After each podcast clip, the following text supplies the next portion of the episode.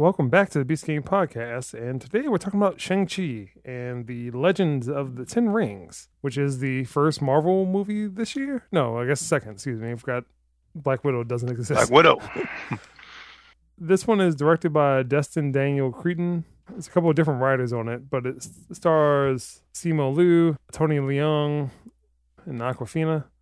And the synopsis is Shang-Chi, the master of unarmed weaponry based kung fu, is forced to confront his past after being drawn into the Ten Rings organization. And the movie starts off with an older Shang-Chi who's kind of going by an assumed name. I want to see he's calling himself Sean or something like that. And then yeah, that's it. he and Awkwafina are valets. After their shift is done, they hop on the bus, and then people see a necklace that Simu Liu's character has, and then start attacking them. And that kind of just starts off on this whole path about his past. Matt, how do you feel about Shang-Chi? I thoroughly enjoyed the film. I know there was a lot of propaganda behind it, like why you shouldn't watch it and all this protest and all that stuff. I think out of all the movies that have come out this year, although there really wasn't a lot. This is one of the few movies that actually took us away from reality. I liked the origin story, and I initially had my fears as far as how would this really connect to the MCU because it seemed like a standalone movie that was just released out of the blue. But I got to hand it to Kevin Feige, man. He knows a way to connect the universe and have that nice connective tissue to make sure that it flows. The action scenes were nice. From my understanding, they used one of the guys, I guess, from Matrix, who unfortunately passed away um, after the movie was made. So he didn't actually see his movie out in the theaters and the success that it's had. I like the comedy in it.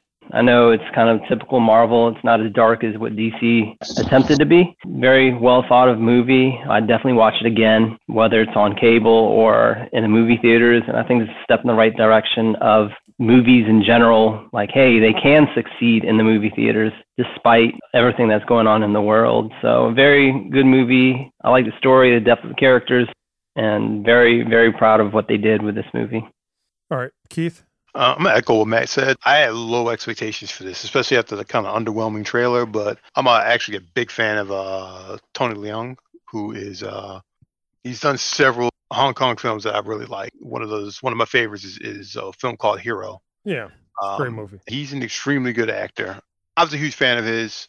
Not a big fan of Awkwafina's, like her in uh, Crazy Rich Asians. She's just kind of rubbed me the wrong way for a, a number of times. Didn't know who Simu Liu was didn't see that show Kim's Convenience. Um, wasn't interested in it. So so again, like it's one of those things where you kind of wonder how Feige determined to how he picked his cast and got the directors for this and, and how he got it all to work out the way it did. So but it did and it worked out phenomenally well the characters actually worked. It actually seemed like they were listening to a lot of the, the, critiquing that they've received about their villains and how they're portraying a lot of their their female leads mm-hmm. in terms of they easily sidestepped the Mary Sue, uh, having that female Mary Sue character. Yeah. That would just come through and just like, oh, she's great at everything, can do everything, and her being badass is only at the expense of the men around her and, and that wasn't the case. Awkwafina's character was funny, and she wasn't so much a sidekick as she was just a friend who was there to kind of give him that she emotional support. For the ride. yeah, along with the ride and to back him up if he needed. Like even though she didn't know what to back him up from, but it's kind of like those ride or die relationship. I was some uh, superhero. I would hope one of my friends would uh, back me up and come along for the ride as well, if only for someone to talk to. I'll be there, that dragon's coming for you. I'm the only one riding on the dragon. All right. So I thought the dragon scene, I thought the special effects were good. I'm glad they uh, uh, kept the uh, special effects sedate in this point. But the last chapter, the last act of the film was pretty much in line with regular Marvel spectacle. The rest of it was pure Hong Kong action, creative fights and stunt stunt work. Simu Liu wasn't doing his stunts, but that's understandable. You got time to do that. Don't break your body just for uh, mindless entertainment. But there were several scenes like uh, the girl played his sister, uh, if I can remember her name. Um, what is it? I think it's uh, was Xialing, and yeah. she was pretty good. She was really good. Uh, not to spoil it, but there were a couple of uh, cool little uh, uh, Easter eggs that got thrown in there. Um, fans of Iron Man 3 may not be happy, but you know, yeah, yeah. I'll say this: they definitely did the character of the Mandarin proud. I fully understand why. I like the changes they made to the Mandarin character, and you know, Tony Leung brought to life. So it was a fantastic film. I also can see why China didn't like the film uh, and why they didn't. Well, I mean, I think acquire- some of it is that they don't want the westernized version of things they can crank out simply. I mean, it's Uh, yeah, so I know Matt likes Ip Man, but if there was a western version of Ip Man, it would probably be some overly woke garbage. and I think Matt would probably be pissed off. Would you be pissed off, Matt? Yeah, I wouldn't like it. Ip Man is just amazing. Don't speak ill of Ip Man. Yeah, yeah. but yeah, I thought it was a fantastic film. Yeah, I would say as an action film, it's a fine action film. As a Marvel film, I would probably rank it somewhere kind of like the original Thor movie. That is functional, is kind of a beginning of something. Well, it's an origin Y- film. yeah. So, Simu Liu's acting is fine. Everybody else's acting is fine, and I thought Awkwafina was going to piss me off throughout this movie, and I would say that I can tolerate her. comedic timing was on point. and She they kept her offbeat. Even throwing her into some of the action scenes and stuff made sense. Yeah. So third act isn't as strong as the first two. I mean, the movie starts off pretty quickly. So that's the first thing. So I think that helps. You know, my issue is that there's a lot of flashbacks. I would say that there's one too Yeah. many flashbacks in the movie. And then the arc of the movie, and I mentioned this to you guys independently, but it's kind of like if Damian Wayne was raised by Ra's al Ghul and then Mhm. said, I don't want to be a part of your terrorist organization, left, and then all of a sudden Ra's al Ghul wants Damian Wayne back. That's really what this movie is. And not saying it's bad. I really liked it.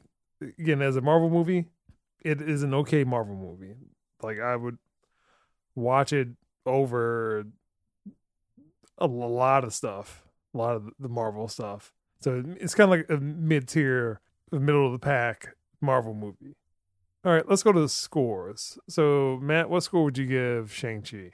I would give it a 9 out of 10. I thoroughly enjoyed the movie. I felt that it was very coherent and continued Marvel's legacy as far as great storytelling. Again, just like everyone else, I did not feel that this was the movie to watch. So it gives me a little bit of faith uh, heading into Eternals how um, everything is going to connect together. And again, Kevin Feige got the plan and he's going to make it happen. So All right. pretty happy about it. So yep. Keith, what score would you give Shang-Chi? I give it an eight. Good origin story. Better than uh, definitely a step up from um, Black Widow. Yeah. Um, I will put Black it up Widow there with Black Panther. Thought Black Mm. Panther's story was a lot stronger. Did not rely on too many tropes to tell it because the action wasn't all CGI character models. Was a lot better than that. So as origin stories goes, it's a lot stronger. Definitely way better than um, Captain Marvel. Yeah. And in fact, I'm probably going to stop comparing other Marvel films to Captain Marvel anymore. It's just Uh, like I would consider Captain Marvel a disappointment, and it's a disappointment for how the character eventually turned out to be. And exactly. I understand they're trying to redeem the character during the Marvels, plural. Uh, good luck to them. I will give them a shot with that. This is a character arc done properly. It was done properly. Everyone had their own little arcs, and it didn't feel crowded or rushed.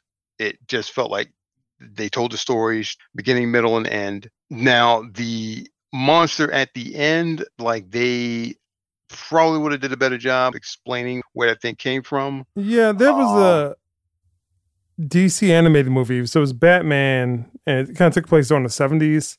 Uh, The end of this movie and that movie are somewhat similar. That a voice keeps calling someone to a particular kind of like inside of a fortress type situation. uh, And it's like, well, the voice keeps calling me, and then you unleash the demon that comes out. the creature busts out of his prison and is like, "What on earth is this horrifying thing. And I could see it if it was something out of some Chinese mythology that would can lend itself to that. But this just some something off the left. And and if they were building something or kind of giving us hints of what Phase Four was going to be about, um, and clearly there was, um, they could have made the monster more in line with what we've what's been hinted at. I'm hoping there's there'll be more to that in the later Marvel films. The, you know, it comes everything's kind of building up that Doctor Strange's movie is going to give us an explanation as to what the heck's going down. But yeah. other than that, it's a solid movie. I give it a solid eight. Um, one of the better origin stories. Well told, well acted. Action scenes were great. Um, special effects were wonderful. Kudos to Marvel compelling villain this time in in the term about in Mandarin was Xu Wenwu, and so uh, give Mandarin's that, Ben Kingsley.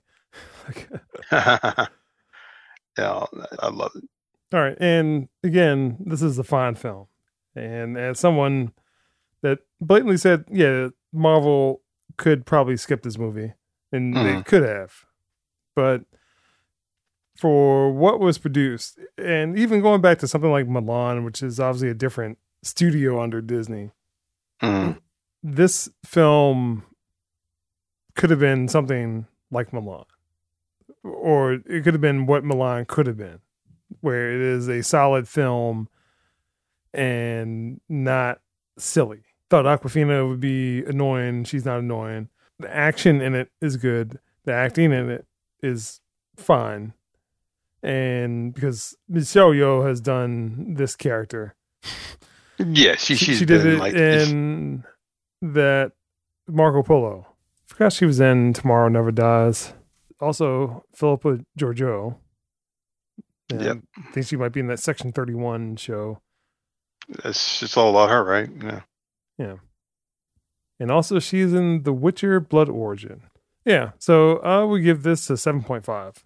Movie's watchable. I'll probably watch it again I don't think this movie might have been successful if it did have the dual release.